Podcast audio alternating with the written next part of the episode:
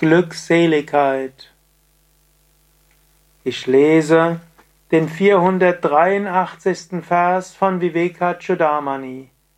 Der Schüler hat die höchste Verwirklichung erreicht.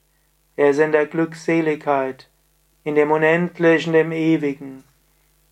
Und es ist gut, solche Worte zu hören, denn erwacht auch in dir die Sehnsucht, das zu erfahren.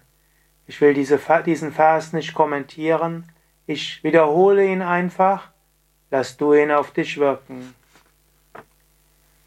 Die Herrlichkeit der höchsten absoluten Wirklichkeit, gleich einem Ozean gesättigt mit der Flut der nektargleichen Wonne des Selbst, kann weder in Worte gefasst, noch durch den Geist erfasst werden.